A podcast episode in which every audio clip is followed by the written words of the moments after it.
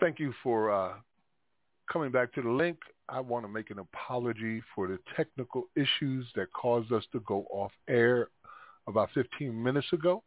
We are going to finish the program, so we created a brand new link, and you can listen to the continuance of Indoctrination Nation, Season 4, Episode 25, Targeting Children, right here, right now. With that being said, I'm going to go ahead and pass the mic back to Brother Yusuf. I believe that when we went off air, you was talking about the anniversary that just occurred. Yes. So on yesterday, September 9th, 1971, incarcerated men took control of the Attica Correctional Facility in New York, demanding the recognition of their humanity. 1,281 of the approximately 2,200 men incarcerated in the Attica Correctional Facility rioted and took control of the prison, taking 42 staff hostage. By order of Governor Nelson Rockefeller, after consultation with President Richard M. Nixon, armed correctional officers and state and local police were sent in to regain control of the prison. By the time they stopped firing, at least 39 people were dead, correctional officers, civilian employees, and 29 of those incarcerated, with nearly all killed by law enforcement gunfire. It became one of the most well-known prison uprisings in U.S. history. Also on this day, we can talk about that for a second, because I was just going to refer everyone to Season 2, Episode 37, where we did a full breakdown about the Attica uprising. I just wanted to point out that that was effectively the birth of what we now know as Black August. Right, for sure. So definitely check that out. Season 2, Episode 37, that was called Attica, Shut 'Em Down, 2021, and 9/11. Also on this day in 1963, many white students withdrew from Tuskegee High School in Alabama to avoid attending with black students. All 275 white students previously enrolled withdrew in 1 week. To overcome racial inequality, we must confront our history. In 1895, the South Carolina Constitutional Convention convened, and Robert Smalls gave a great quote. He said, "Since Reconstruction times, 53,000 Negroes have been killed in the South, and not more than 3 white men have been convicted and hung for those crimes." And he's talking about just in the past 20 years. 53,000. Right. That speech he offered was amazing. You know, we have it available for people to read in its entirety. But the case was that immediately after Reconstruction, they started using these Jim Crow laws, black codes, and pig laws in order to reincarcerate the Negro. And he was speaking about how this was they were literally killing people, 53,000, but they weren't touching any white people. 53,000 Negroes been killed in the South, and no more than 3 white men have been convicted and hung for those crimes. The speech was, powerful. And on today's date, this happened back in 1895. You know, we study history a lot because history repeats. Thomas, what's his name, say? History may not repeat, but it sure does rhyme. You know, right. And as I say, history is a synonym. It's the same crap smelled differently. So if you want to know what the future looks like, look at the history. It tends to repeat. And we see that now in this story that we're about to tell here today about our kids, where, you know, they're being shot down in the street. How many thousands have died in the past 20 years? Is it 53,000 or more? Let's get into it. All right. You know, a deep breath first. One of the things that I noticed is the cost of incarceration for children has always been a gold mine. but now it has gone to unimaginable levels. We know that to incarcerate a child in a place like Rikers Island is $556,000 a year. I was looking at the data from back in 2014 when I broke down what it costs to incarcerate a child in each state. And New Jersey, for example, at that time in 2014 was $196,133. That's a huge number to begin with, $196,000. But today it's over $600,000 a year to incarcerate a single teenager. So since 2014, the cost of incarceration for teenagers in New Jersey has tripled. And I think it would be safe to say that the entire list from 2014 has likely tripled for each child. And where is that money going? Because, you know, when you're talking about that level of generated revenue, $600,000 plus per year for each child in one state, it becomes an incentive and not a cost. It's a reason to go out and get more and more children to do it. As a matter of fact, I do have another number that we can compare. New York in 2014 was $350,000. Now it's $556,000 a year. So it's effectively doubled in New York. Where is this money going? Just a couple of days ago, in Ohio, in the juvenile detention facility, the children rioted, these teenagers. They took over the facility for about 12 hours until a group of about a couple dozen armed guards came in with pepper spray and took back control of the place. But they trashed the place, they tore it up, stuff like that. And I said, okay, why is this happening? And so the explanation that they offered was that they lack enough personnel to be able to monitor the children. And I'm thinking to myself, wait, hold on a minute. Back in 2014, it was $185,000 a year per child in Ohio to incarcerate them. $185,000. That was 2014. So following the pattern that we have seen, let's just double it. Don't triple it, double it. So it's probably closer to $400,000 a year to incarcerate a child in Ohio. How is it possible you don't have enough money to buy staff? To be able to pay staff? How is that even possible? You could put those same children in a five-star hotel with two full-time guards to guard them all the time, and it would be less money than what you're investing right now. In fact, you know, I'm looking at a map from Justice Policy Institute, and theirs is 2023, and this map compares how much it costs to incarcerate versus the in-state tuition cost. And I'm sitting here looking at New Hampshire, $540,000 to incarcerate one youth. The tuition cost is $16,900. Vermont, $528,000 versus $17,000. New York, $892,000 versus $8,400. And the numbers are just staggering like that all across the country. All across the country. And when you start talking about, or what about per 100,000? The ACLU put out a map where you can see how many youth per 100,000 are incarcerated. And I was surprised to find who the top five were. Number one is South Dakota, 493 per 100,000. Wyoming, 430. Nebraska, 337. Oregon, 279. Kansas, 254. The one with the lowest amount was Vermont, 58 per 100,000. And that's still a ton of people. You know, you're thinking 58 per 100,000, that's a lot.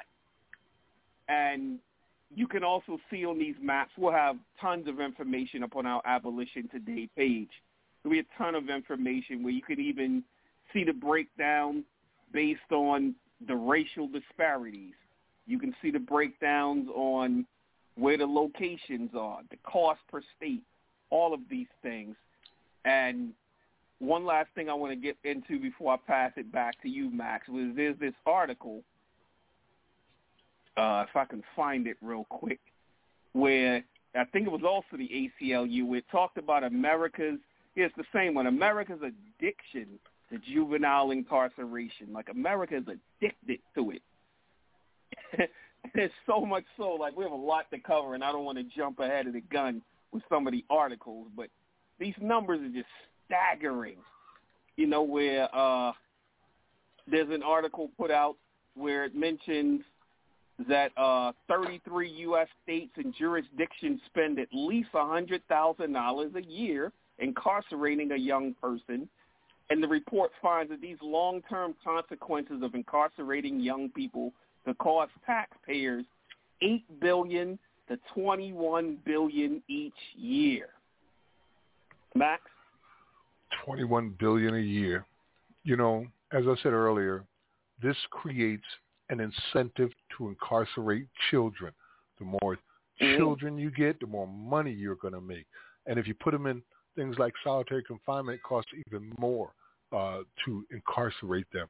We've seen cases across this country, like in Philadelphia, where two judges ended up incarcerating nearly 5,000 children under false pretenses because they were getting kickbacks from a for-profit private prison that was there. They had shut down the juvenile detention facility, the judges did, that were run by the state, and then they opened up the for-profit private prison, and these judges were just feeding them children, often without attorneys or without their parents present, and for the most ridiculous things like throwing steak at your stepfather or writing on your desk in school or putting up Facebook posts about your principal. They were putting children in prisons for this, and these judges were getting as much as $3 million in kickbacks annually to do it.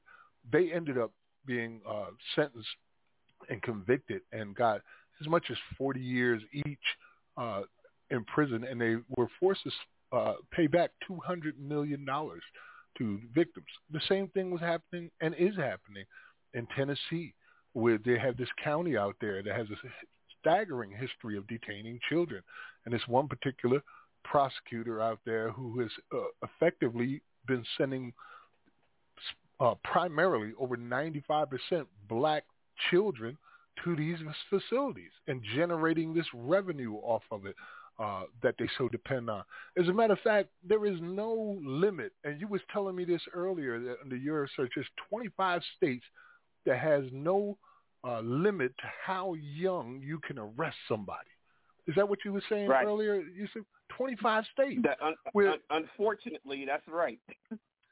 Theoretically, you could arrest a newborn. If they kick you in the chin, you can call it battery. And they're doing things that are not far from that.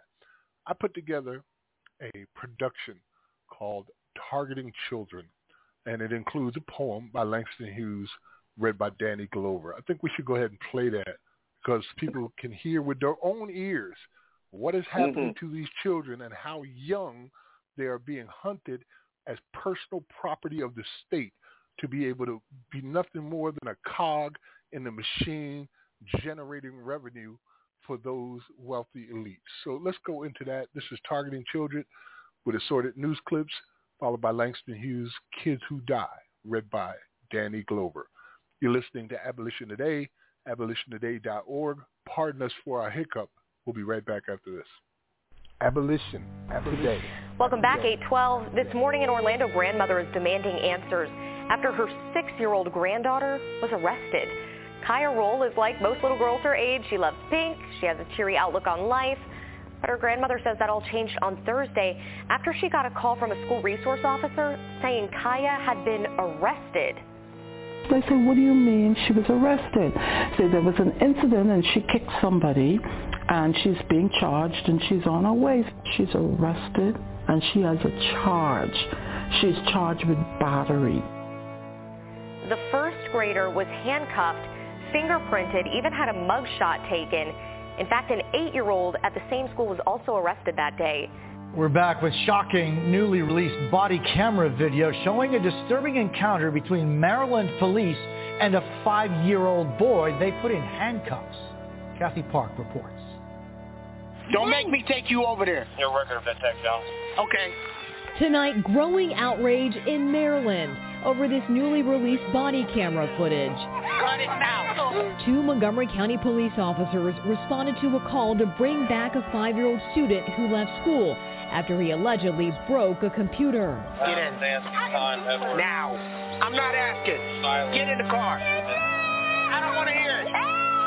After the officers bring him back, the situation quickly escalated. Police blurred the identity of the child. Meanwhile, the yelling and berating is all caught on camera. I mean, how do you learn that type of behavior at 5?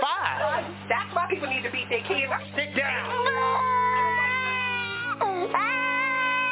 When the boy doesn't stop crying, one officer screams just inches from his face. Police released a near hour-long video Friday. Near the end of the footage, with his mom in the same room, an officer places handcuffs on the boy's wrist. These are handcuffs. You know what they're for? You want to go with Uncle Berto Wax? Huh? You know what these are for? These are for people that don't want to listen and don't know how to act. The incident took place January of last year. After an internal investigation, Montgomery County Police said both officers remain on the job. Two judges who sent children to for-profit jails in exchange for money set to pay more than $200 million to the victims of their crimes. A district judge in Pennsylvania said the money will go to nearly 300 victims and their families. The two former judges convicted in what prosecutors called a kids for cash scheme. The prosecutors said the judges shut down a county-run juvenile detention center in Pennsylvania. Then, they accepted nearly $3 million in kickbacks from a builder and co-owner of two for-profit facilities.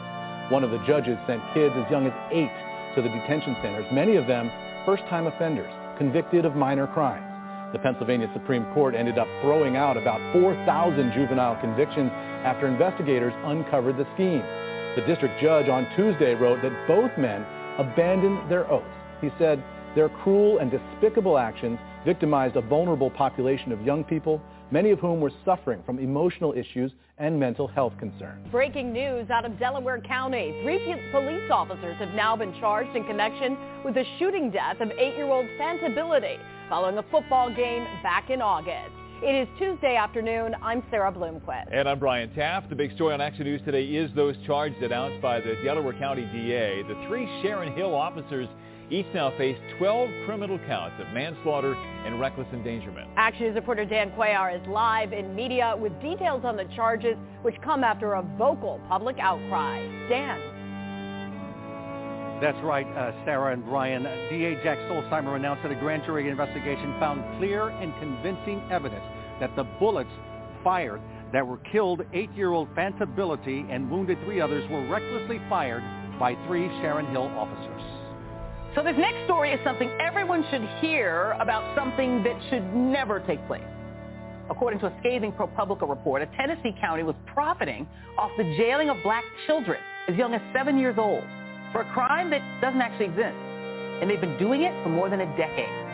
Rutherford County used what they called a filter system to give jailers discretion to hold children who are arrested and sent to the juvenile detention center. It led to a 2016 incident where 11 black children were arrested for witnessing, not participating, but witnessing a fight between other children, just seeing it happen, which, by the way, is not a crime.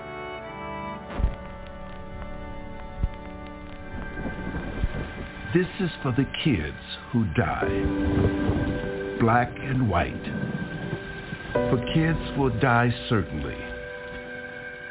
The old and the rich will live on a while. As always, eating blood and gold, letting kids die. Kids will die in the swamps of Mississippi, organizing sharecroppers. Kids will die in the streets of Chicago, organizing workers. Kids will die in the orange groves of California, telling others to get together. Whites and Filipinos, Negroes and Mexicans, all kinds of kids will die who don't believe in lies and bribes and contentment and a lousy peace.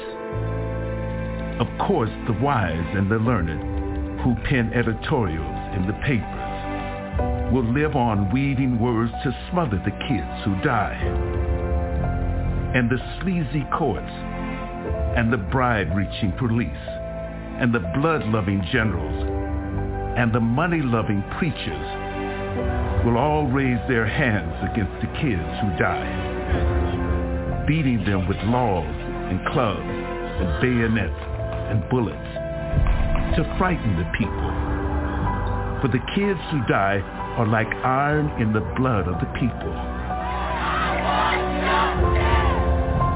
Listen, kids who die. Maybe now there will be no monument for you, except in our hearts. But the day will come, you are sure yourself that it is coming, when the marching feet of the masses will raise for you a living monument of love and joy and laughter, and black hands and white hands clasped as one, and a song that reaches the sky, the song of the life triumphant through the kids who die. Abolition, abolition, abolition, abolition.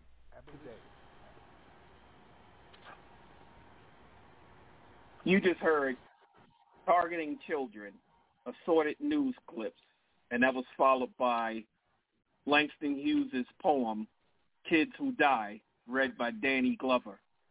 Welcome back to Abolition Today, abolitiontoday.org. That poem was so tough, and it was just this one part there that just made so much sense, where he was talking about the wise and the learned who pen editorials in the papers, and the gentlemen with doctor in front of their names, white and black, who make surveys and write books, will live on weaving words to smother the kids who die.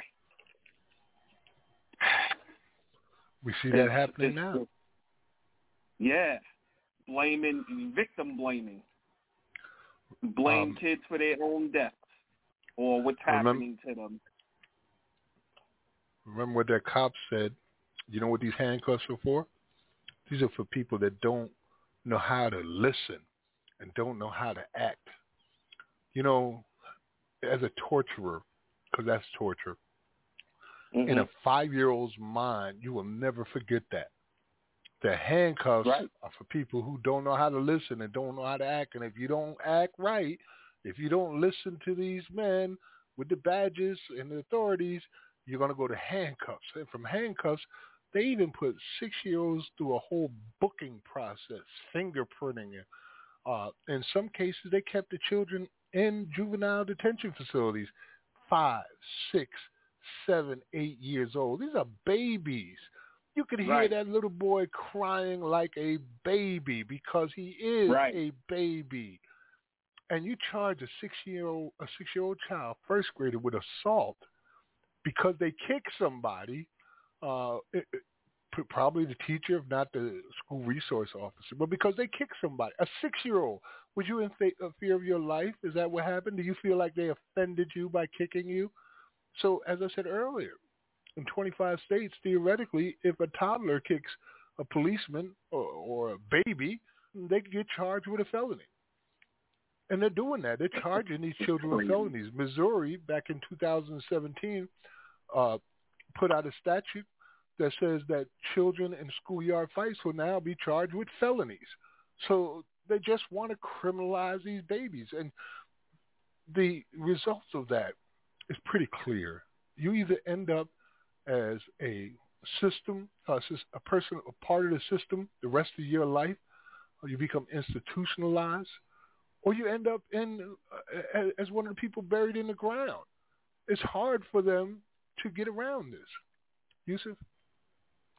You know, there's an article that the AP put out. It's called Tiny Wrist and Cuffs, How Police Use Force Against Children. And they did a study. You know, there are 18,000 police agencies in the U.S., but they did a study of 25 departments in 17 states to show that children are often subject to physical force. And it says within the article, kids are still an afterthought in reforms championed by lawmakers and pushed by police departments. But in case after case, the investigation found children as young as 6 have been treated harshly, even brutally, by officers of the law. They've been handcuffed, felled by stun guns, taken down and pinned to the ground by officers longer than they were. Far larger than they were. Departments nationwide have few or no guardrails to prevent such incidents. The data on approximately 3,000 instances of police use of force against children under 16 over the past 11 years. And I'm going to just pull up the chart real quick just to name some of the things. This is in 25 departments. Bodily force, 1,373. Body restraints, 270. Firearms used or drawn, 236. Handcuffed or hobbled, 206. Stun guns used or drawn, 182. Police canines, 112. And impact weapons, 14. So the thing that really jumps out is, like, there's no rules of telling them how to even deal with children. If they can, you know, they treat them the same way that they would treat any other person. It's not only the criminalization of them, the commodification of them by making these incentives to go out and incarcerate children, but there's also the indoctrination aspect where, like, the textbooks that they use to teach these kids. What's happening in Florida is a great example, but it's not new. In Texas, they've been doing stuff like that for over a decade. I want to read just a little bit about an article out of Harvard. And the title is, Harvard Historian Examines How Textbooks Taught White Supremacy. Now, these are middle school textbooks. He said, imagine my shock when I was confronted by a collection of about 3,000 textbooks. I started reviewing them, and I came across 1,832 books. One 1832 book, History of the United States by Noah Webster, the gentleman who's responsible for our dictionary. I was astonished by what I was reading, so I just kept reading some more. In Webster's book, there was next to nothing about the institution of slavery, despite the fact that it was a central American institution. There were no African Americans ever mentioned. When Webster wrote about Africans, it was extremely derogatory, which was shocking because those comments were in a textbook. When I realized from his book and from the subsequent ones and how they defined American as white and only as white, anything that was less than Anglo-Saxon was not a true American. The further along I got in this process, the more intensely the sentiment came out. I realized that I was looking at, there's no other word for it, white supremacy. I came across one textbook that declared on its first page, this is a white man's history. At that point, you had to be a dunce not to see what these books were teaching. Yusuf? Wow. Oh. I wasn't prepared for that one, Max. Webster's Dictionary. Old man Webster was a straight-up racist. Wow. I mean, not that I'm surprised that he was a racist, but it's just like the audacity to be that outright with it. And a lot of the underfunded schools that still have these very old textbooks are using those textbooks. And you know where they're found at. So you're reading white supremacy in black and brown schools. And this is shaping the young minds who are coming up. And why you see so many of them turn into people like Tim Scott. There's another one. Wow. Back in 2018, where they were saying that on April 18th, the class of eighth graders, the Great Hearts Mount Vista North Charter School in San Antonio, Texas, received a homework assignment that would spark a nationwide controversy, a worksheet titled The Life of Slaves, A Balanced View, asked students to list the negative and positive aspects of slavery. Now you imagine, this is indoctrination on the highest level, because you're literally forcing them to agree with you that there are positive aspects of slavery, and then forcing them to try to manifest something in their mind that would be a positive aspect of slavery. This was the precursor of what Purdue University is doing in Florida. Yusuf? And it's crazy because, it ties right in where they're trying to teach slavery as being black immigration or beneficial. I was listening to something the other day where it was talking about how slavery was the first time that anyone from Africa was ever civilized. You know, they were saying all kinds of craziness. I think it's in one of the audio clips that you posted in our note page, something that I was listening to, and it was just crazy how they did this. But I'm understanding at the same time, in order to create a narrative, you have to put out certain information, because like when we get back to the topic of talking about how like the children are just being hunted, and I did a little dig on that to see, where did that start? And you go back to Kennedy, John F. Kennedy and Lyndon Baines Johnson. They both enacted laws. One was called, in 1961, Kennedy signed the Juvenile Delinquency Act, and in 1965, Lyndon Baines Johnson signed the Law Enforcement Assistance Act. Acts led to children and teens having more formalized contact with police officers. That led to more juveniles entering the criminal justice system. So it basically opened the door for the federal government to be able to give funds to states and local communities for law enforcement to pay for more police officers, to pay for hardware for these officers, and to pay for prison. But there was a lot of pushback from that. So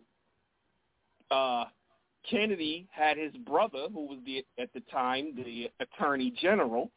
He gave what would be almost the equivalent of, so you remember when Nixon gave his the public enemy number one is drug abuse. He gave that speech in 1971. Well, this is what Robert Kennedy did in 1963. He basically sells juvenile delinquency as public enemy number one if not addressed. And he gave this to the Advertising Council. This is a speech he gave to the Advertising Council. And he basically created the mold for what a juvenile delinquent was. This was the picture that he wanted to put out, sort of like how Reagan gave his welfare queen, when he gave that speech back in the early 80s. So he wanted to shape the mind, that he was using the media to do it. So the first thing he said was 6 out of every 100 California young people aged 10 to 17 are arrested each year. He said 61% of the delinquents live in homes which rent for less than $80 a month. I guess that was very cheap back then. 50% have moved to new homes 5 times since their birth. 62% have parents are either not married, separated, divorced, or one parent is dead. 23% have no father in the home. 73% have records of persistent school misbehavior. 18% have a drinking problem. 26% have had psychiatric or psychological care. 20% have fathers with police records. 23% have brothers and sisters with police records. 25% have lived in foster homes. This was the mold that he was selling to them, and this is where they started pitching this image of this juvenile delinquent who had to be, as Hillary Clinton would say, brought to heel. Max. Right. That's where the narratives were coming from that the Clintons adopted about our children. It's like, particularly with the indoctrination, it's like the kids are being kidnapped by a psychologist whose specialty is Stockholm syndrome. And so they are forcing them through these mental gymnastics to worship and idolize their kidnappers. An example out of that book that I was talking about earlier is called Prentice Hall Classics, A History of the United States. Now, mind you, this is something that school children were reading. There's a section in there that says, but the peculiar institution, as Southerners came to call it. See, they couldn't even say slavery. They got to go, the peculiar institution, to cause it to have some kind of merit, like it's some legitimate thing. So they're legitimizing it with peculiar institution. Like all human institutions, should not be oversimplified. While there were cruel masters who maimed or even killed their slaves, though killing and maiming were against the law in every state, that's a lie because we all know about the Casual Killing Act. There were also kind and generous owners. They always want to portray enslavers as kind and generous. The institution was as complex as the people involved, they say. Though most slaves were whipped at some point in their lives, a few never felt the lash, nor did all slaves work in the fields.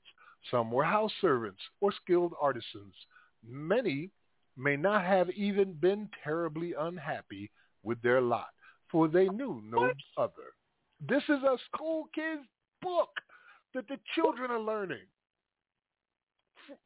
Oh, my God. You know, representatives for Pearson also said the worksheet was in no way associated with the company. But the worksheet's request for a balanced view of slavery appears entirely in keeping with the textbook's revisionist history. The textbook has been used every year since 2008 by eighth graders attending the Great Hearts Charter School in Texas. Every year, this is what they're learning from. They weren't unhappy because they didn't know what it was like to be unhappy. That's not really being unhappy. They're happy with it. Some of them never got whipped. You know, most of them did, but because a few Negroes didn't get whipped, that means you're all capable of not getting whipped. You know, just to put a spin on it with what they tell us now about success, right? Right. And then to blatantly say that killing and maiming were against the law in every state. Oh, my God, did you not hear Robert Smalls a few minutes ago? And that was after slavery, after Reconstruction. 53,000 people had been killed. 53,000 Negroes had been killed. Imagine before Reconstruction. It's shameful. And this is what our children are facing. Mental attacks, physical attacks, insecurity at every level, being forced to be indoctrinated or not be able to survive it. It's amazing. Yusuf? You know, I came across something similar for Virginia. Textbooks written for 4th, 7th, and 11th graders taught a generation of Virginians how the Negroes lived under slavery was the name of the book. And it included sentences that said, a feeling of strong affection existed between masters of slaves and a majority of Virginia homes. The masters knew the best way to control their slaves was to win their confidence and affection. Enslaved people went visiting at night and sometimes owned guns and other weapons. It cannot be denied that some slaves were treated badly, but most were treated with kindness. And then they say it has color illustrations in the book, which featured masters and slaves all dressed smartly, shaking hands amiably. Yeah, this was what was going on. And I guess that kind of leads into the Max mix that you created. Yeah, in a moment, I just wanted to do some more comment on that. You know, it's just mind-blowing to me how our children can be under this level of mental and physical attack and in such unsafe conditions where they got to worry about white supremacists running into school and shooting them up, that we don't prioritize it more. See, we don't realize, it seems like, when I say we, I use that loosely, but we don't realize our children are under attack at this level, and our children are the future. The children are, if you want to affect the future, you start where? With the babies. That's how you change your future, right? Now, the opposition knows this, and we act like it don't exist. We always act like something don't exist. They would never do that.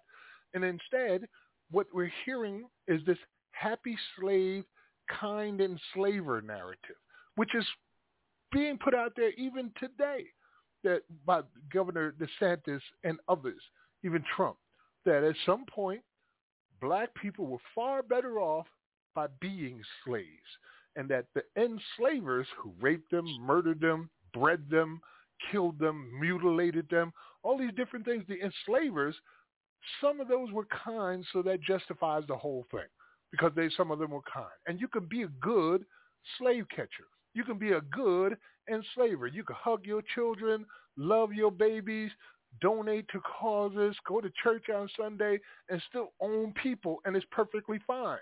So, you know, Thomas Jefferson, George Washington, this is how their acts of crimes against humanity are legitimized, because they were good people. They were founding fathers. They did all these great things. I don't give a damn if you cured cancer tomorrow. If you were a rapist or a murderer or a slaver, you're still a slaver, a murderer, and a rapist. Right. So no wonder we want to get the hell out of Dodge and still want to get the hell out of Dodge. Unfortunately, that doesn't seem to be any safe place to go. Nonetheless, a lot of us feel like it's time to get the hell out of here. And with that being said, let's go ahead and get into that track you just mentioned. It's a Max mix called Runaway Slave. And it starts with clips from my Runaway Slave, the group Runaway Slave, called Drape Delude. Then it's going to have some words from MSNBC's Alex Wagner.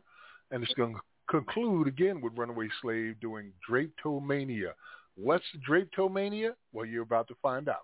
You're listening to Abolition Today, abolitiontoday.org with Max Parthas and Yusuf Hassan. And we'll be right back after this, Drapetomania. Abolition, abolition, abolition. Peace to those who want to see. Hold on. Drapetomania. This is going to be a rough ride. Put on your thinking cap. Drapetomania, or the disease causing Negroes to run away. The term derives from the Greek trapeze, a runaway slave, plus mania, madness, frenzy. It is unknown to our medical authorities, although its diagnostic symptom, the absconding from service, is well known to our planters and overseers.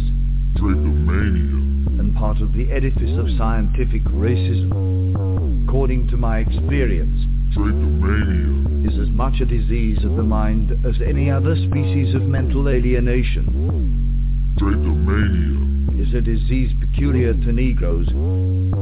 They are very easily governed, more so than any other people in the world.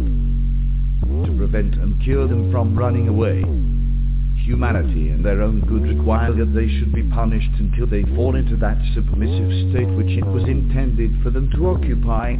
It may not be familiar to you, but this is John Brown. John Brown was enslaved in the mid-1800s and subjected to excruciating experiments by a Georgia doctor named Thomas Hamilton. Hamilton believed there were physiological differences between black and white people, and he used Brown's body to prove it. After he escaped slavery, Brown described what happened to him in an autobiography. Dr. Hamilton set to work to ascertain how deep my black skin went. This he did by applying blisters to my hands, legs, and feet, which bear the scars to this day. That happened because Dr. Hamilton, a slave owner, was trying to scientifically bolster the prevailing ideology that black people were mentally and physically inferior to white people and therefore benefited from enslavement. That thinking was so pervasive at the time, it spawned propaganda like this print from slavery apologists who pushed a narrative that enslaved blacks in the U.S. were better off than white factory workers in Britain. And it provided material for slaveholders like South Carolina Senator John Calhoun, who in an 1837 speech argued that slavery was a boon to black people. Never before has the black race of Central Africa, from the dawn of history to the present day, attained a condition so civilized and so improved, not only physically, but morally and intellectually. This kind of thinking gave rise to junk science like drapetomania, which translates to runaway madness. It was a clinical term of the 1850s based on the belief that slavery so vastly improved the lives of the enslaved, they would have to be mentally ill to run away. The term drapetomania was not removed from medical textbooks until after 1914. Human experiments and racist propaganda and fake science were used to prove something that we all know now is patently false. Black people did not benefit from slavery, quite obviously. But this year, in Florida, the echoes of those falsehoods can be heard once again. Yesterday, the Florida Board of Education approved new standards for Black history instruction that require lessons for middle schoolers to include, quote, how slaves developed skills, which in some instances could be applied for their personal benefit. The old racist trope from the 1850s that slavery benefited the enslaved seems to have been resurrected in Florida, and middle schoolers in that state may be required to learn it. As part of Florida Governor Ron DeSantis' efforts to whitewash Black history, high schoolers in the state's public school system will now be taught that race massacres, like the racial terror in Ocoee in 1920, the largest incidents of voting day violence in American history, that those massacres included acts of violence perpetrated against and by African Americans. In reality, it was a white mob that killed 60 people in Ocoee after a Black man tried to vote. But those guidelines are part of a new set of standards that Florida's Board of Education approved yesterday, downplaying America's history of anti-Black violence. And as part of their campaign to Make America Florida, state officials want to export those standards nationally. They have only to be kept in that state and treated like children. A runaway slave, free Negroes, or those who are not governed at all are the most afflicted and the latest from the slaves. The disease is the natural offspring of Negro liberty. A runaway slave, they slight their work, cut up cane. They raise disturbances with their overseers and fellow servants, and seem to be insensible to pain when subjected to punishment. If this is my disease, I gotta flee from captivity, trolling all the others who always play to come upon me. Standing on the mountain by the throne is where we ought to be. Take it underground, run away with the family. Fighting for our freedom, all we got was liberty. Shout it up to God, action him to deliver me. Running through the south from the west of Pennsylvania. I ain't even mad if I ain't in here. This is Drapetomania.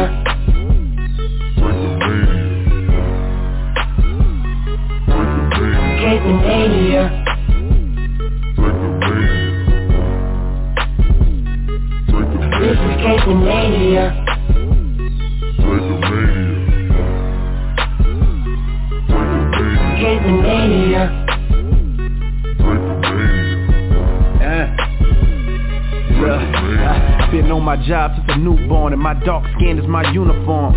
I don't know what I'ma see first, my people free or a unicorn. We can talk about it or do something, I back it up while you front. And I can't stand seeing a Black man on some white shit like Cool Running. I feel cool running, broken chain, no lash back. Get backlash cause I want more than some fried chicken and a Cadillac. I need all mine, you can hold the mule too damn late to go saddleback. But hell no, all I get is a sidewalk full of candle wax. Hello, remember me, I'm Trayvon, I'm Michael Brown, by any means I'm Malcolm X, I'm strapped up, bruh, try me now. Didn't like me then, you don't like me now. You was lying then and you lying now. And no way that I'ma lie down. I was fighting then and I'm fighting now. I'm fired up, you get fired on, cause I'm on fire, the fire round. You just learn, you can get burned. What happened, bruh, you quiet now. I guess we have to show these fuckers ain't no taming us. You no longer need a noose to hang with us. This is Drapetomania. Drapetomania.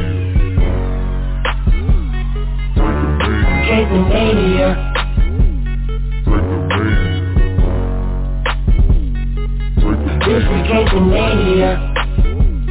Drapetomania. Drapetomania. First of all, we was brought here to serve, so get up out your feelings. It's hot in these fields and massa out here killing. I'm done today, rather run away with the gun and waste. Anyone stepping my way, I'm putting gun in face. We better run in haste, they just put Trump in place. If you ain't part of that other upper race, nothing's safe.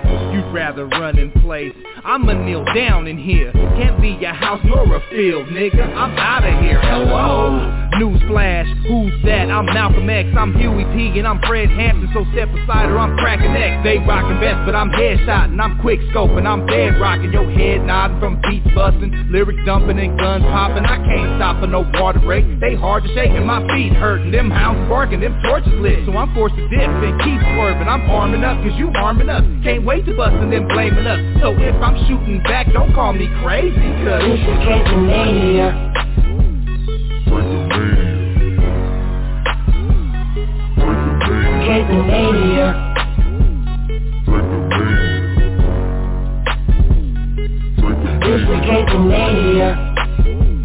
No Negro leaders have fought for civil rights. They have begged for civil rights. They have begged the white man for civil rights. They have begged the white man for freedom. Anytime you beg another man to set you free, you will never be free. Freedom is something that you have to do for yourself. And until the American Negro lets the white man know that we are really, really ready and willing to pay the price that is necessary for freedom, our people will always be walking around here second-class citizens, or what you call 20th century slaves. What price are you talking about? The price of freedom is death. Rapitomania. Hopefully one day it will become contagious among us. Peace. Abolition. Abolition. Abolition. Abolition. Abolition. Well, that, ladies and gentlemen, was a Max mix, Drapertomaniacs. That was featuring Runaway Slave with the Draper Talude, MSNBC, Alex Wagner, Runaway Slave, Drapertomania. Welcome back to Abolition Today, abolitiontoday.org. And if the topic wasn't so deep, Max, I would have said, man, that was dope, you know? But it was just such a deep, deep topic, breaking it down. And, you know, I'm just thinking, So there's this, you and I were discussing this jail down in Louisiana, Angola. We talk about Angola all the time. You know, hey, I just wanted to say real quick that both of those music tracks came off the album Drapetomania by Runaway Slave. Drapetomania was the beginning, and then Drapetomania is the lead track. So they're two separate tracks? Yes. Oh, okay. I thought it was all part of the same track. That was, I want to say it was dope, but I can't, you know? And just thinking of this article, you know, where you had the youth that were housed at a youth facility, and then because of Drapetomania, several of them began escaping. So they decided it was a good idea to start housing them at the former death row at Angola prison. And while they were there, let's talk about some of the abuses that they were subjected to. You know, children we're talking about. So they were of course handcuffed, pepper sprayed, denied family visits. There was another article talking about the rancid food they were given. They were given not even clean water. It was dirty water that they were given. So many atrocities that happened to these children. You know, and the federal judge just recently ruled, in fact, I believe it was just the other day, that they have a week to shut this down. And I just have one question for Louisiana. You know, my question is, what are you doing with the $155,000 a year you're getting for each one of those children that you have to put them in these conditions? That's my question, Max. Yeah, I did want to discuss some of the stuff that we heard on the track. if I could just back up a little bit, sure. And then I'll try to get to your question. Yeah, for sure. For sure. That was just the first thing that came to mind as to why he put them there, because they decided they were running away because they didn't like the treatment they were getting. Well, that's some of the points that they were making in Drapetomania along with Alex Wagner from MSNBC, that there was this ideology, this belief, or at least it was a feigned belief, that slavery was so positive, so good for us, that we had to be sick in the head to want to run away. Who would want to run away from Thomas Jefferson? You know, it doesn't matter if he's having sex with you at 12 years old. Why would you want to run away? He's Thomas Jefferson. You know what I mean? It was this kind of mentality. And they believed it so deeply, or they wanted to confirm this feigned belief, that they made up a damn disease called drapetomania, where it would only affect black people who were enslaved and make them want to run away, which is a crazy idea. Why would you want to do that? And this type of mentality is now being taught to middle schoolers as required learning. So if you get a test, you can't say, this is some bullshit, you guys are out of your mind. As a 9-year-old or 10-year-old, you got to answer the questions correctly. And if you don't answer the correct questions correctly, you're not going to pass. They also included the old black-on-black diatribe, talking about how they're teaching now the massacre that occurred in Florida, where all of these black people were murdered because one man tried to vote, was something that was done by black people to black people. It's the black people sold slaves, so everything's okay. They did it, and you're not blaming them. So they recreated the whole circumstance with a new narrative that they're teaching middle school children, that it was black people who killed black people, not a white mob that came and massacred 60-some people because a black man tried to vote in Florida, but black people who decided you troublemakers needed to die, and we went and killed our own people. It's lies that are being taught. It's indoctrination. It's psychological attacks on the minds of children who have yet to decide what their favorite ice cream is. Right. They're so susceptible to it. You know, I tell my sons and daughters, don't let your babies on the internet until they're about 12 or 13 years old, because it's like sending them into a crack house. You never know what you're going to find. You know what I mean? You don't want to do that. But here we are in school allowing them to be indoctrinated. And what's the answer to that, Yusuf? What's the answer to that, people might want to ask? Should we do homeschooling? Should we take our kids out? I mean, those are all options that you could allow. But how about we just not allow racists to be a part of our school systems? How about that? How about no racist teachers? How about no racist principals? No racist directors? How about no white and racist ideology indoctrination at all coming from corporations who own publishing companies? How about just stopping all of that? Why do we have to exist in this atmosphere at all? You know what, Max? And this points to a question that you've always asked related to police officers. Like, when police officers are applying for the job, there's no probing if they're a so-called white supremacist, or are they a racist? And the same thing happens with the schools. There's no probing for that. Yeah, and it's just laws. The door's left open for that. And I like what Dead Prez said, and they have a song called They Schools, and it says school is like a 12-step brainwash camp. That's what they say in the song, man. And we're seeing it more and more, you know, just the brainwashing that's happening, the revisionist history, clear revisionist history, you know, things that we know in our lifetime. Like, if we start, you know, who knows what they're going to say the civil rights movement was. It won't be long before they change the narrative to that. And Malcolm once told me, he said, only a fool would let his enemy teach his children. That's what Malcolm said. Yeah. There are no laws, Yusuf, that stops racists from running for president, from running for city council, running for the board of education. There's no rules, no laws that stop that. And why is that? Well, if you understand the connections that we've made over the years, you can easily follow that back to the legislators themselves. Many of them are racist, and that's why they don't want anybody to stop people like them, because they believe in this white supremacy thing, which is right. It's crazy. It's like 1820 again. It's 2023, not 1823, but they don't seem to figure that out. They want to continue things as is.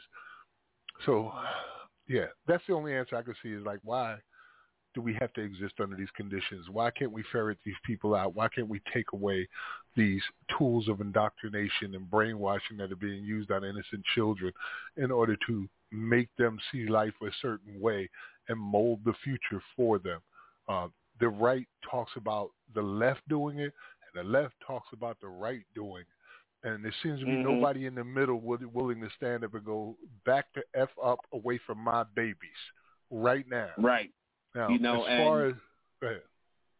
Oh, I was just going to mention, you know, we start talking about homeschooling. I mean, wasn't that what Move 9 was doing?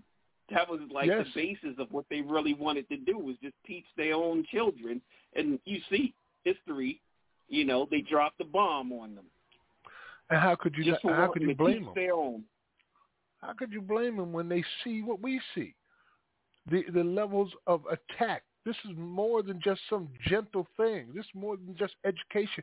This is an attack on the minds of children, done on purpose by psychologists, or at least access to psychologists of the level that would make Edward Bernays smile in pride, where you're controlling people's minds on purpose in order to change history and create or assimilate the whole of the people. You know, I came up in this type of environment. I went to school in these types of environments. In my school district was the infamous East Side High School. And I was going during Joe Clark's tenure. That's the type of environment I came up, and that's what they was teaching us in school. None of us were ever meant to escape this type of level of indoctrination. None of us. We're all like unique. If you wake up, it's not necessarily because anything happened that you could put in a textbook to say this is how you wake people up. It's a damn miracle that any of us woke up out of it, because we were never meant to see the truth of things. It was all meant to be veiled. We were taught it from birth to death. So, you know, kudos to those who have received the miracle of being able to see clearly, because we weren't meant to, that's for sure. As to what's happening in Louisiana, I remember Reverend Anderson was telling me that in her parish in Baton Rouge, that all of the juvenile who are being incarcerated are black. All of them.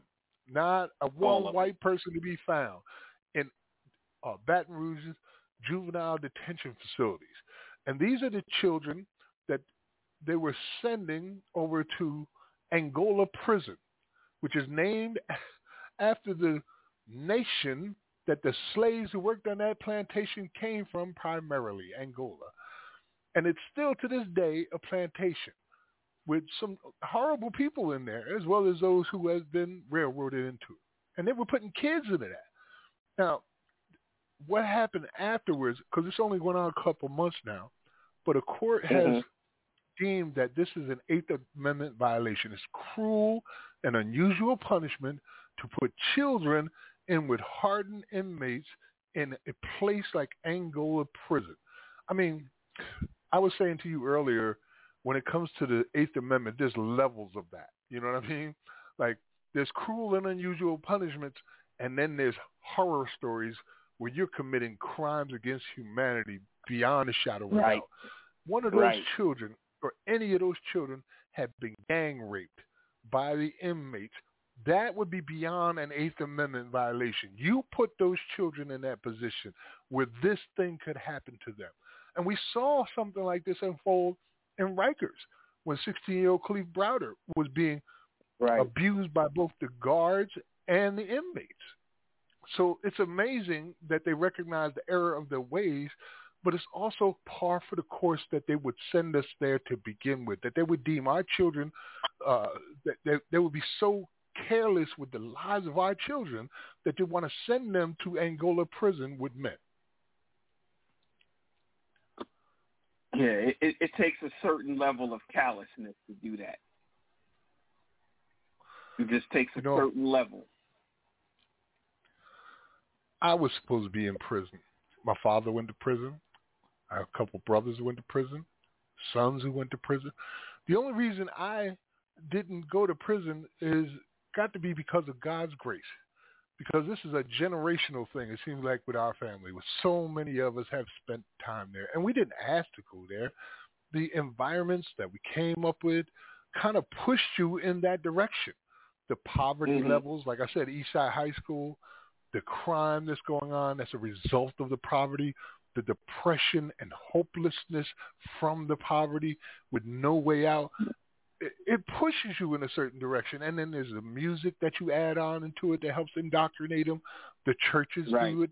All these different things that come in and say, this is what you have to do. This is who you're supposed to be. This is where you got to go. Affect you. And I fell through all the cracks. That's why I said I should have been there. And I don't know how. I didn't end up there. By God's grace can be the only explanation. It's so bad. And I said this millions of times. We're in a case right now where as black people, 1 in 3 of our sons are expected to spend time in prison. And that seems to be something that anybody can say with a straight face as if it's some little factoid that, you know, is, and on top of this here, 1 in 3 young black men are expected to spend time in prison. Like, there's no big deal about it. It's normal. It's acceptable. But it's not acceptable to me. And it's not acceptable to you or any other slavery abolitionists out there and parents all across this country. That is not acceptable. I mean, we're at the point now where all you got to do is increase it a little more, and we'd be expected to put lamb's blood over our doorsteps to protect our firstborn children from being killed. It's gotten that bad. And it doesn't put anybody up in arms. We're not screaming at the rooftops, look at what you're doing to the babies. Yusuf? Yeah, but they don't care because it's not their children. You know, the powers that be, when I say they. You know, it's only happening to the most vulnerable group in America. You know, it's not happening like even keel, because we can see all of the sentence disparities, you know, all across the nation. And until things become known, like it has to be that outcry about it, you know, using sort of like Dr. King's approach where, you know, he had to have the cameras there so that people could see what was going on. It's like many people didn't know the abuses that were really happening, you know, when we talk about police brutality. But now people actually can see it, although it's still not making much of a change. You know, we've had several where the people have seen it and nothing has changed. But it takes a certain level of rancor in a person's heart, a disease in a person's heart, to be okay with doing this to any human being, let alone children. And we're talking children. And, I mean, we're not talking like, because, you know, someone consider 18, 19-year-olds still a child. I mean, we're talking very young children. We gave the numbers earlier about the ages, you know, and if I go back to that list, I'm curious, because now I need to see if Louisiana is one of those states where they don't have an age limit for people that are arrested, because it's just sickening, Max. Like, just thinking about it, like, you're like, this can't be. Like, I must be reading this wrong. You know, I mean, I know all of it is true, but it's like, there's still something in me that's going to say, maybe we're not even understanding this correctly. But then you hear the stories over and over and over again. It's not just Louisiana. It's not just Texas. It's not just Tennessee. It's not just Pennsylvania. You know, when we talk about Cash for Kids, that's just the one that got known about, you know, with Pennsylvania. That doesn't mean that's the only place it's happening. Right. I mean, as long as there's a private prison somewhere, there's already the cost incentive to fill it up with bodies. I think, on the contrary to what you said, Yusuf, I think we do understand it. And that's the problem. Like, we get it. This is slavery, legalized slavery. And it's extended to all of these different areas in order to be a revenue generator for slavers who act on behalf of the state itself. It starts from the cradle and it goes to the grave. And I don't believe that poverty is just something that happens to some people. I believe that it's manufactured, that they keep certain places in poverty, those million-dollar blocks, sure, so that they can control the population and make revenue out of what would have not made them any money previously. So homelessness, for example, you're not making the state any money if you're homeless, but if you're in one of those hotels, you're making $40,000, $50,000 generate for the state itself. And so they use human bodies like freaking batteries, like to draw off this money and power that is so filthy and inhumane that it would make the devil shamed. It's just, it's mind-blowing how the whole system works, and I can see it clearly. Our problem, Yusuf, is we still don't understand why so many others can't see it like that. Right. Like, what? Right. We're going, are we wrong? Yeah, it's not hidden. They're doing it outright. And nobody's doing it outright. There's all these studies out here, you know, the Justice Policy Institute and the ACLU and all these other organizations are doing thorough research. They're spending millions of dollars on research to put the information out there. So it's not like anyone's trying to hide the information that you can say 25 states, you know, have no age minimum to arrest a child. Like, the information is right there. You can pop it into your search engine and it'll pop right up for you. As I didn't have to go to the back of some library. I didn't have to go to the back of some obscure library to find some hidden book under a pile of other books to get that information. Right, easily right at your fingertips. Yeah. I was doing the research for tonight's program, and I was looking up, you know, some of the different instances of interactions with police and children. And this is just some of the recent ones. Let me just read you titles. Video shows Chicago police shooting unarmed 13-year-old. Another one says 3 Sharon Hill police officers charged in shooting death of an 8-year-old girl outside a football game. Another one, that U.S. police shoot dead a pregnant woman in the car. That's a recent one. Most of y'all probably heard about it. You starting from birth. You taking the baby out before he come out the womb. Shooting dead a pregnant woman in a car. An 11-year-old boy who calls 911 ends up getting shot by police. But the one that really threw me for a loop was when it was outside our country. In France, a teenager got shot and the whole city burned for days. Protests erupted because one young man was shot and killed by police. And they burned and they rioted for days and days. And now the officer is being held accountable for what he did in France. But here in America, this is everyday news, that and worse. Right. LAPD policeman rapes a 14-year-old girl. Chicago police shoot child in the back. All of these different stories are just everyday news for us. Cop shot the kid. Cop shot the kid. Cop shot the kid. But that's how we started this. We got a strong generation coming up, though. They're under attack, yes, but enough of them are escaping and declaring that they are going to make changes. And as a matter of fact, it starts with the granddaughter of Martin Luther King Jr., Yolanda Renee King. She's been leading a lot of these youth efforts, and I wouldn't mind sharing a speech that she gave, as well as a song that I felt was fitting for it. Unless you had something else to run through, should I start it? No, let's get into it. Yeah, let's get into it. This is Yolanda Renee King, the granddaughter of Martin Luther King Jr. and Coretta Scott King, followed by Ooh Child from the Five Stair Steps. You're listening to Abolition Today, abolitiontoday.org. We'll be right back after this. Abolition today.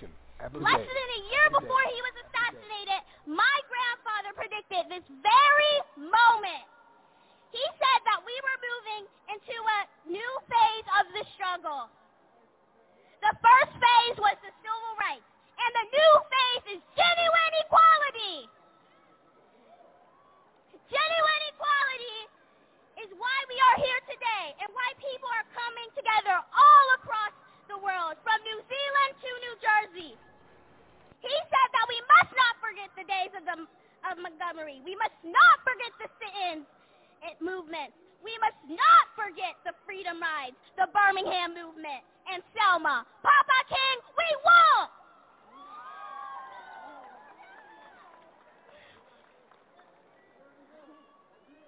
My generation has already taken to the streets peacefully and with masks and socially distanced to protest racism. And I want to ask the young people here to join me in pledging that we have only just begun to fight and that we will be the generation that moves from me to we. We are going to be the generation that dismantles systemic racism once and for all, now and forever. We are going to be the generation that calls a halt to police brutality and gun violence once and for all, now and forever. And we are going to be the generation that ends poverty here in America, the wealthiest nation on earth, once and for all, now and forever.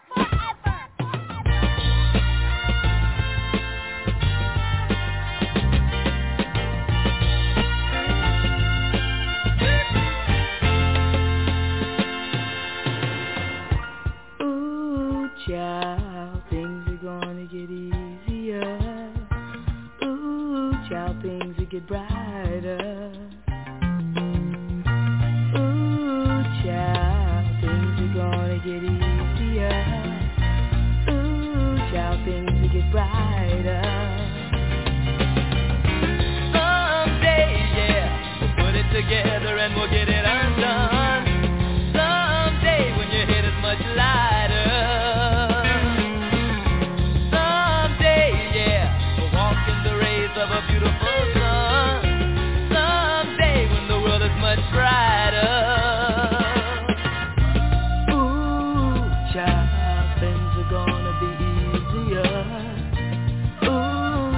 To be brighter.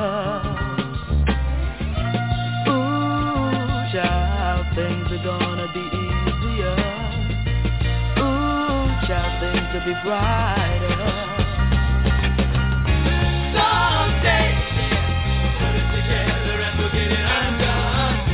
Someday, someday, we'll walk in the rays of our beautiful sun. Someday, we'll be brighter.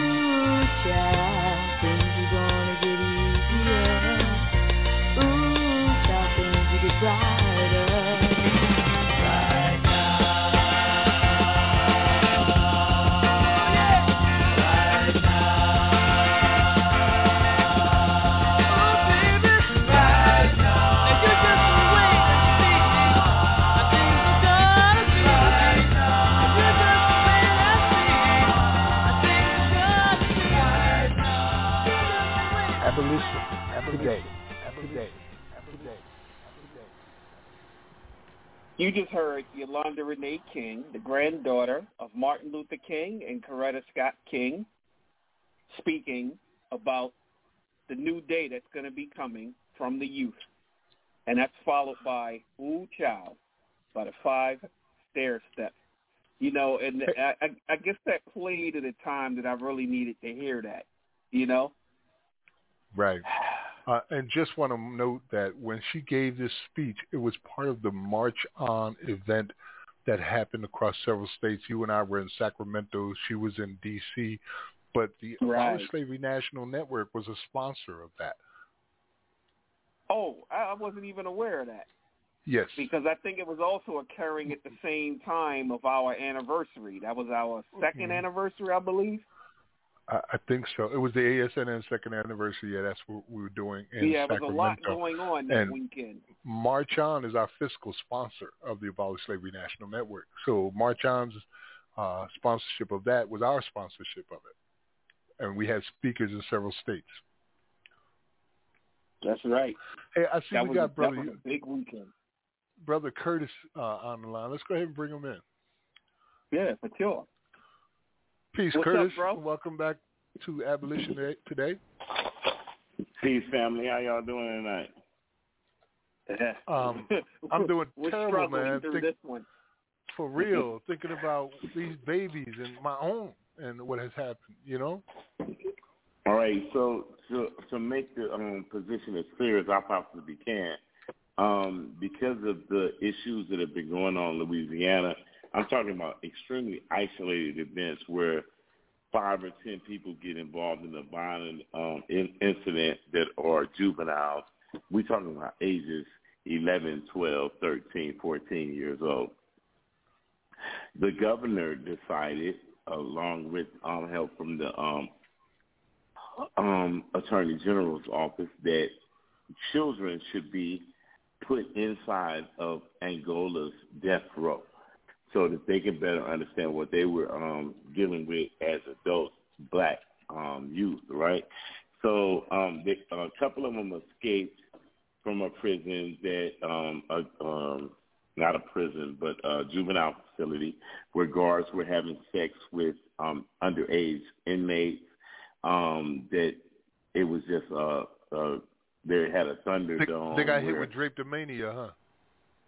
Right. Yeah, they were betting on children fighting against each other, but instead of heads rolling inside of the juvenile justice department, they said we should just send these bad little kids to Angola, teach them a lesson that will scar them for the rest of their lives.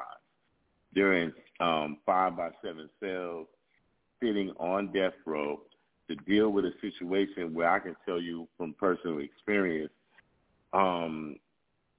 warps your mind, because human beings, first of all, are not supposed to be caged.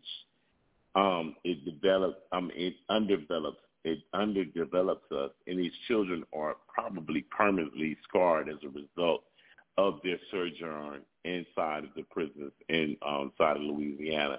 And there is no age limit, Brother Yusuf. If a kindergartner starts acting stupid in the class, the way that the policies are written in most of the municipal police systems, they can handcuff the child and arrest that child to be released to its parents, basically, after they traumatize them and send them down to the police station. Right? So what we're dealing with are human rights issues on the level of waterboarding for a adult human being. Because if you restrain a child that's 5 years old in cuffs, that has to be under the torture guidelines of the United Nations International Court of The Hague and the World Court. So when Abolition Today does these educational radio shows, because you guys are the only ones in the United States that are doing what you're doing.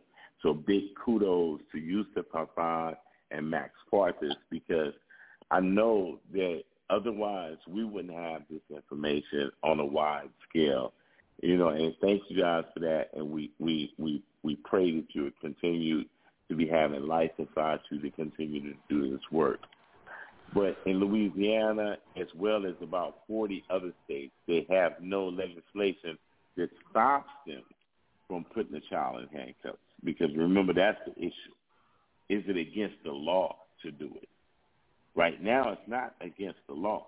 So our former slave masters and our slave masters' children decide that, hey, yeah, we're going to do everything we can to make this group of people not able to compete with their children. That's my personal opinion. And we have to continue to fight for the salvation of our kids. So thank you for this and the opportunity to let y'all know what we do in Louisiana. The Court of Appeals has decided that it was unconstitutional, cruel and unusual punishment to send children to death row, even to just be there. So these children will start to leave out of the facilities next week, I think. But this is the type of stuff that we need to keep on pressing, because if it's not this, it's going to be something else. These people, the enemies of black progress, do not appreciate us not being able to be punished for being black, right? So continue to do the work that you're doing, Max and Eustace. Thank you so much for helping us to get the word out that they are abusing our children and human trafficking our people and enslaving us in 2023. And that's all I got to say tonight. I love you guys. Thank you, Curtis. Love you too, brother. Love you too, brother. Yeah. Thanks for that insight. They are using human trafficking as well. That was one of the conversations I would have with Dennis Febo out in New Jersey, that in New Jersey right now, they are sending children to a specific juvenile detention facility because they have a contract with therapists there. So they want these children to see these therapists. There's not, there's no choice about what therapist you get. You get in this one, whether you like it or not. But it's basically generating revenue for them. So they're sending them from one county to another to serve their sentences there in these counties where they had committed no crime because they have a contract with these therapists. So human trafficking, indeed. I did want to first say thank you, Curtis, for calling in. Curtis Davis, for those who don't know, is the lead organizer for Decarcerate Louisiana, which led to two campaigns in Louisiana to remove the exception clause for involuntary servitude from their state. He'll be leading it again in 2024. He's also a co-director of state operations for the ASNN. And the ASNN has been making some major moves, man. We just celebrated our anniversary, as you all know, from our broadcast live there. But we're doing some big things. We're about to hire our first full-time employee, which is our lead organizer. We have several people who applied for the position because up until now, it's all been volunteer work. What I do, what Yusuf does, what others do, it's all been volunteer work. We just give a damn, and we want to participate in change, and we see how to make it happen. But now we're starting to hire people, which is a wonderful feeling. We also are continuing organizing the states, and we have 15 states set to put in their bills and get them on the ballot in 2024. 15 states. Every 2 weeks, we meet with them. These are real states with real people doing this, and they're organizing on a level that we have not done before. So when they're ready to go, they're really ready to go. We understand many of these states cost millions and millions of dollars normally to change a constitution. But we have people power, and we've been able to do it far, far less than that. And we're even more ready now. We're getting them grants so that they have resources available to use. As I said, we're starting to hire actual people for full-time positions because this takes that type of resources. And if you're able to make a donation, please go to abolishslavery.us and make a donation, or even make a monthly donation. Just automatically donate X amount of dollars every month. And if you got a few million, send a couple our way, But yeah, we are raring to be Godzilla in 2024. We're working with politicians to be able to affect even the presidential race. And in 2 weeks, we're going to Washington, D.C., a handful of us, including Brother Curtis Davis, to be a part of the Congressional Black Caucus convention that is happening there. So we'll be speaking there to address the legislators as well as get their support, because not only do we need legislators for these 15 states or some of the 15 states coming up in 2024, but we've also issued a joint resolution on a federal level to introduce a 28th Amendment that will remove the exception or negate the exception of the 13th. And we're going to need 39 representatives on board just to be able to do that. So this is a big move in that direction. There was a time when they wouldn't listen to us. They didn't hear anything we had to say. But not everybody can change 7-state constitutions, you know what I mean, in only a few years and not get recognized, not get a little bit of respect put on their name. That's not something that happens every day. So without their help, we managed to get this done. Imagine what we can get done with their help. With their help. You said a mouthful there, brother. Curtis, you still there? You said a mouthful. You may be muted. Did you want to say anything? No, I just want everybody to know that unless we get out and the brown and black vote, we will not have an opportunity to have an effect in the 2024 election. Okay, and there's nothing more sexy than abolishing slavery. Abraham Lincoln wasn't able to do it. The Abolish Slavery National Network has even been involved in this work. That's the type of change that hasn't happened in 157 years. So please help us do what we need to do. Please send in a donation to Abolish Slavery National Network. We are 501c3 with fiscal sponsorship. You will get your exemption back, but we need the fuel to be able to do the work. So that's all I got to say, Max. Just let them know that, man, this is as big as it gets. There is no other end to racial inequity in the United States of America unless we go to the root of the problem, and that's constitutional slavery. Amen to that, brother. And I just want to point out that there's people out there who have argued with us and will probably argue this now, that this doesn't change anything, that it's only, you know, for show, or it's just some kind of symbolic gesture, but they don't really understand the relationship of this particular law from the constitutions and how it is associated with all the things that we've been talking about here all night and for 4 seasons. It's all connected. And if you deal directly with the fruit, with the root of a problem, you won't have to deal with the fruit. So that's where affecting the root. We are just creating a platform that did not exist before we came along. And that platform is having slavery be illegal and not protected by a constitutional amendment as it has been for 158 years now. So without that protection, change is inevitable. It may not happen tomorrow, but it's certainly on the way to happening. We're already seeing these ripple effects occur with the lawsuits in Colorado, as well as the legal actions that are happening in Alabama, where we're challenging issues like the government's, the Governor Kay Ivey and her executive order, which effectively charges people who organize a work strike or even talk about a work strike as the same punishment of removal of good time as rape or murder. That's unconstitutional now. You can't do that anymore. If a guard forces you to work in Alabama and says, if you don't work, I'm going to write you up so you don't get probation. I'm going to put you in the hole. I'm going to not give you dinner. I'm going to kick your ass. If he says any of that, he just violated the Constitution. And guess what you become after that? A freaking criminal. You get prosecuted. And that's what we're hoping to see happening, because you got to change now. The practices of slavery have to change. And it's going to be hard to do that because it's ingrained after 400 years of having it. But we're going to see that occur, maybe in this lifetime. And that is amazing to even consider. Yusuf? Which is why no one can say it's just symbolic. You know, we're stepping into, you know, it's almost like we're landing on Jupiter. Like, we're going somewhere where no one has ever gone before. So when people say, well, what comes after? Well, we don't know. We've never seen it. You know, because we've never breathed that air before. Right. We know what we want, and we're trying to define that now. Exactly, and we know what the courts have said when cases have come before them.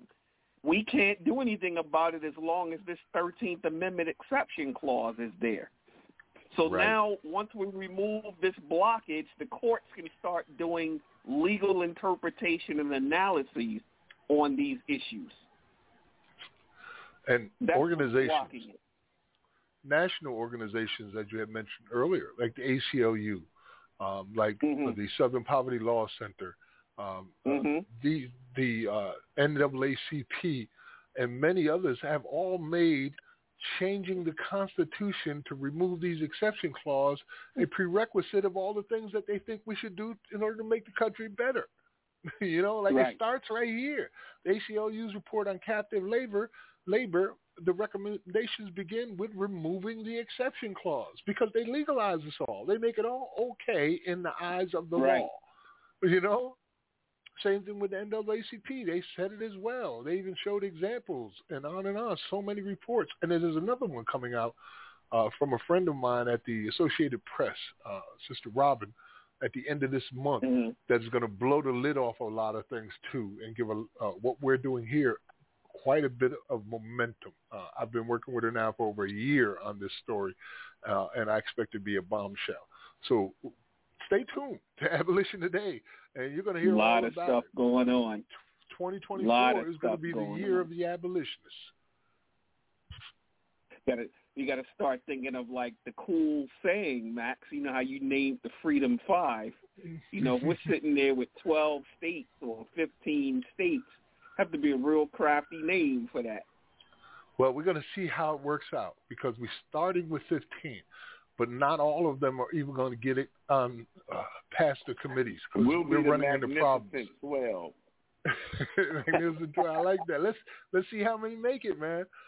We've got issues that we're dealing with. In some cases, like in New Jersey and Ohio, they have these committee chair people or Senate presidents who refuse to even schedule the bill for hearing. So they stand in the way of the entire state's voting population, not allowing them to even have a chance to make their voice heard on whether or not they want slavery. So we're dealing with some people like that. And we also have dealing with straight-up white supremacists in places that are like the last bastion of the Confederacy in the United States, where we've seen 9 white Republicans all stand up and say, no, we don't want to end this. We want to keep it. Yeah. So it's going to be a challenge. We're going in with the fabulous 15. We'll see how many make it to the ballot. Yeah, that's going to be amazing. Amazing year. North Carolina, I pray, will be one of them. They got a good man in the lead there. I know that much. But you're up against a demon. North Carolina is a red state with a lot of white supremacist organizations that call that place home. And there's more than a few that have them in the halls of legislation. And you're so unique and so out with it in North Carolina. Like California got 33 prisons, right? And they got, what, 40 million people over there? You guys only got a few million people, and you got 54 prisons. 54 prisons in little-ass North Carolina. Exactly. 10 million people. Right. And prison labor is a core issue there. So it's going to be a challenge for sure. But we're going to face these big money makers. We have a lot of young folks who are dedicated to doing this and getting it done.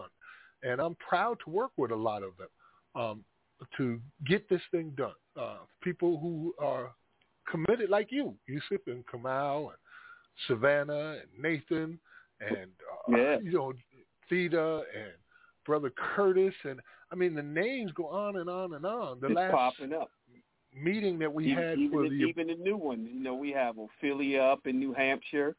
Up in New Hampshire, we can't forget Sean. You know, that's a trooper there, man. Edmund up in Michigan. We got them everywhere. I mean, abolitionists are Marcus everywhere. In Arizona and Kwame in Arkansas. Man, I remember when Georgia, it was... So we all across the nation right now. I remember when we had so few of us that we could have had a reunion in my living room. You know? Right. But right. It's not like that anymore. We're in every position now. We even got abolitionists as senators. Abolitionists as senators, as Congress people. We've had abolitionists run for president. We got abolitionist mayors and city councilors all over the country. We're in there. In fact, we've had 2 abolitionist presidential candidates. 3. 3. Oh, who's the third? Because I know Andy, and then there's Mark Charles. Who's the third? What's the old dude's name? Bernie Sanders. Remember, I worked with Bernie Sanders on his campaign, and got the Justice is Not for Sale Act as part of the package that would have abolished private prisons from the United States forever. Yeah, that definitely makes him an abolitionist. Yeah. And so, in fact, he co-sponsored Merkley's bill. That's right, he did. You know, Senator Merkley submitted, the Abolition Act. So, making a dent.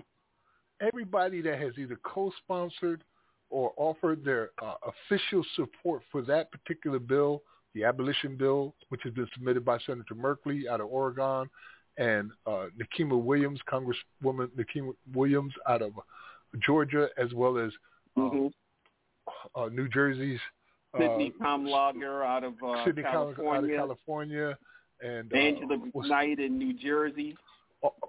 All of those people are slavery abolitionists. What do you think they're supporting? Right. So, we may be the most underestimated movement this country has ever seen, because we're getting it done. It's not what we're going to do. We're getting it done. You can see our track record and see that we are getting it done. And with or without anybody, we're going to get it done. That's the strategy. What's up, brother Sean? We got Sean with us, man. What's going on, Sean? Sean, you may be on mute. Thank you. I thought I pressed it off. Thank you. What's going on, guys? What's going on, man? What's up, Sean? I just wanted to mention, so I was thinking about this the whole episode, that we're less than 20 years from the United States stopping to execute people who committed crimes when they were minors, but less than 2 decades with the Roe v. Simmons. To remind me of what Curtis was saying about, getting the children out of Angola, because that doesn't seem to be constitutional either to even be in the presence on death row. So I just thought that, at least I see the progress. I just felt it's only been less than 20 years since even as a nation, decided. And that was a split decision. That was a 5-4 decision. We know it's been happening in the Supreme Court. 5-4 decision. Wow. Right. Yeah. So we know what the Supreme Court hasn't been too stable recently, so we can't take anything for granted. Right, and I'm glad you brought that up, but I'll have to cover that in a future episode because the Supreme Court is kind of going through a little bit of schizophrenia right now when it comes to life without parole for juveniles. Mm-hmm. It's been going back and forth. There's a whole series of cases and. As we were doing our, pre-episode discussion, it's just too much to get into. But I promise, I will do a future episode where I break those down because it's very important. Definitely it's about 5 cases. Because they have just overturned Miller versus Alabama. So now, why y'all doing this to me, man? Y'all know I know, and y'all know, but I need an entire episode to break it down, to unpack that. So I promise y'all, one of these weeks, Max is going to be on vacation. Yeah, Max is going to be on vacation one week. Just relaxing his mind, and I'm gonna do a full episode breaking these cases down. Hey, make me the first time co-host. Yeah, for sure. I'll bring you in, and I'll bring Sean in as my co-host for that. Don't say that out loud, because I'm going to take advantage of that. If y'all going to give me a week off, I'm going to take it. Oh, of course.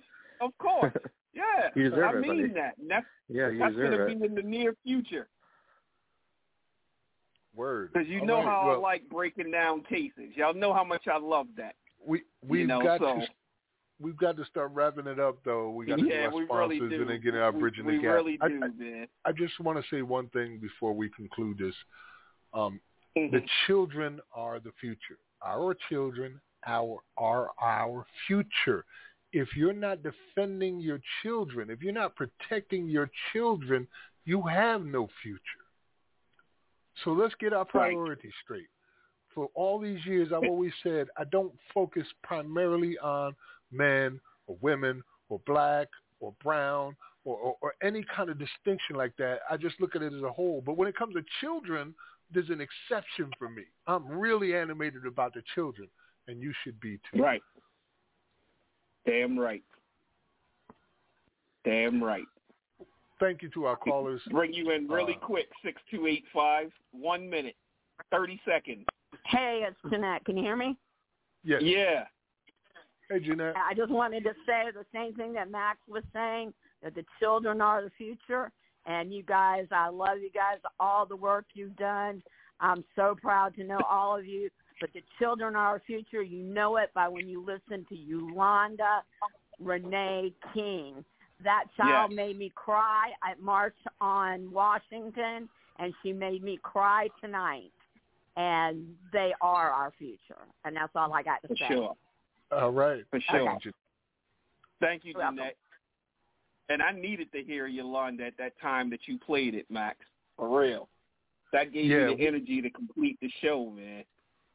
It was sure that things are seeming hopeless, and they always have seemed. But there's always hope, like Yolanda King.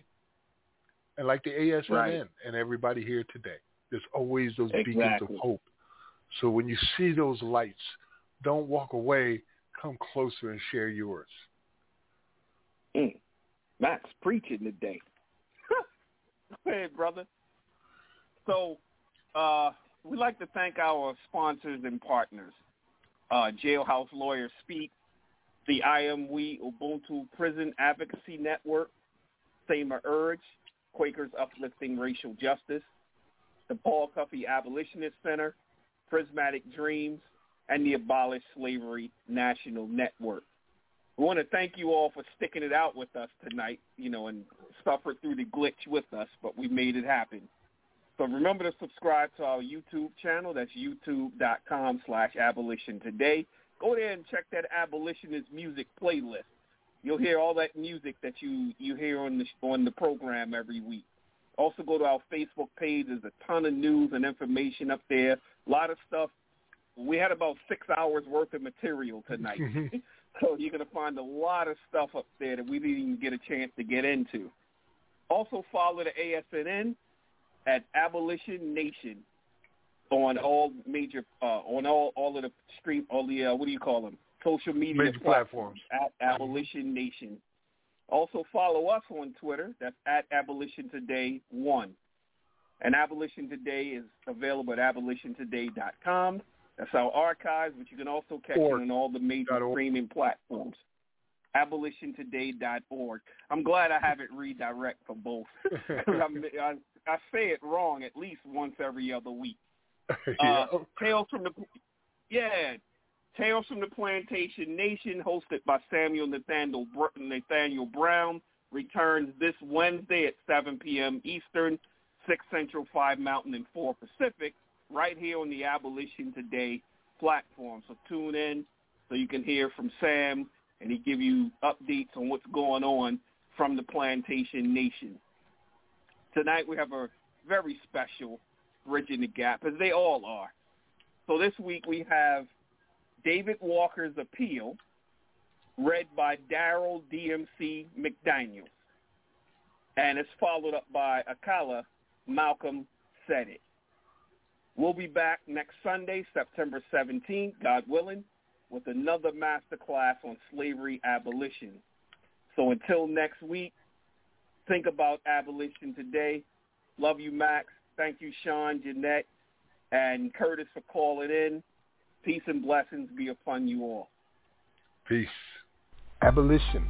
Today. In 1829, David Walker, a son of a slave but born free in North Carolina, moved to Boston.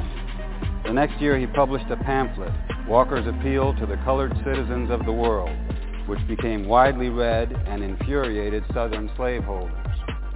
The state of Georgia offered a reward of $10,000 to anyone who would deliver Walker alive, and $1,000 to anyone who would kill him. Here is an excerpt.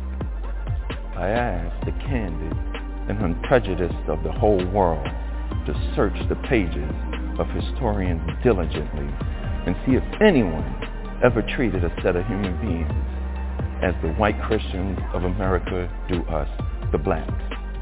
I also asked the attention of the world of mankind to the declaration of these very American people of the United States, a declaration made July 4th, 1776. It says, "We hold these truths to be self-evident, that all men are created equal, that they are endowed by their Creator with certain unalienable rights, that among these are life, liberty, and the pursuit of happiness, that to secure these rights, governments are instituted among men, deriving that their just powers from the consent of the governed, that whenever any form of the government becomes destructive of these ends, it is the right of the people to alter or abolish it." See your declaration, Americans? Do you understand your own language? Hear your language proclaimed to the world, July 4, 1776. We hold these truths to be self-evident, that all men are created equal, that they are endowed by their Creator with certain unalienable rights, that among these are life, liberty, and the pursuit of happiness. Compare your own language above, extracted from your Declaration of Independence, with your cruelty and murder inflicted by your cruel and unmerciful fathers and yourselves on our fathers and on us, men who have never given your fathers or you the least provocation. Now, I ask you candidly, was your sufferings under Great Britain 100th part as cruel and tyrannical as you have rendered ours under you? Some of the whites are ignorant enough to tell us that we ought to be submissive to them, that they may keep their feet on our throats, and if we do not submit to be beaten to death by them, we are bad creatures and of course must be damned, etc. If any man wishes to hear this doctrine openly preached to us by the American preachers, let them go into the southern and western sections of this country. I do not speak from hearsay. What I have written is what I have seen and heard myself. The Americans may be vigilant as they please, but they cannot be vigilant enough for the Lord. Neither can they hide themselves where he will not find them and bring them out.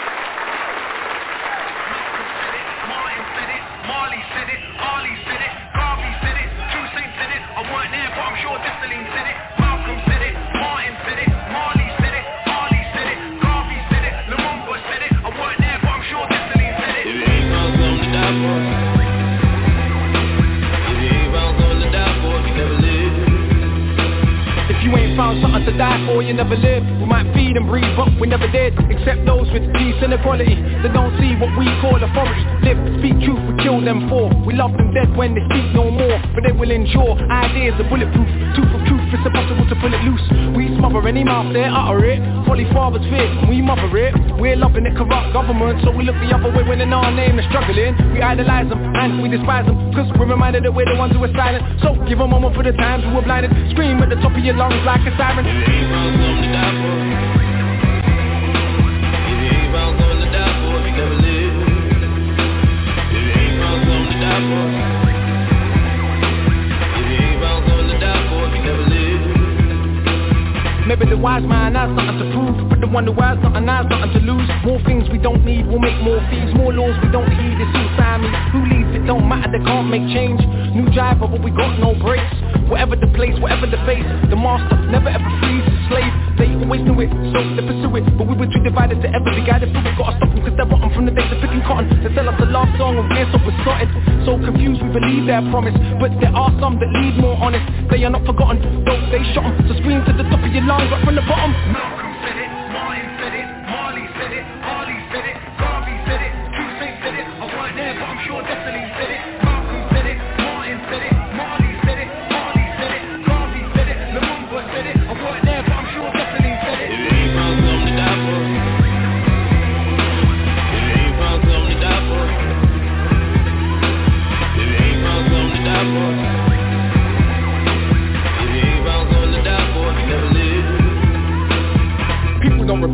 sons of the tyrants. You are not God, so we are not defiant. No human nature, just our behavior, the oppressed. Wanting our oppressor is the savior. Round the globe killing, claiming to be religion. All the books said it's sinning, and that is just the beginning. I'll spread democracy by dropping a bomb on them terrorists with no shoes and socks. I reckon history teaches us the lessons. The bigger terrorist is the one with the bigger weapons.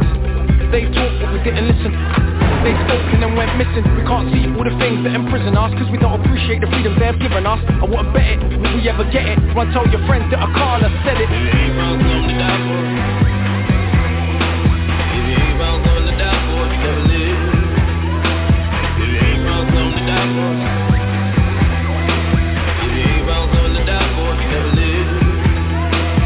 Malcolm said it, Martin said it, Marley said it, Harley said it, Garvey said it, Toussaint said it. I weren't there, but I'm sure Dessalines said it. Malcolm said it, Martin said it, Marley said it, Harley said it, Garvey said it, Lumumba said it. I weren't there, but I'm sure Dessalines said it.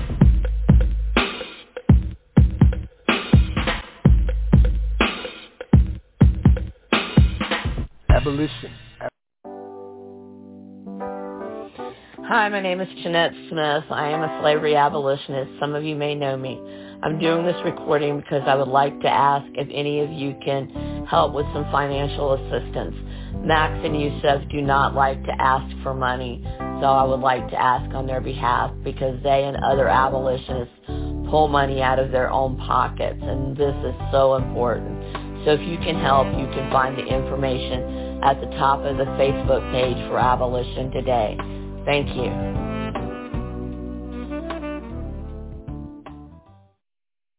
If we'd known you all were going to be this much trouble, we would have picked our own fucking cotton.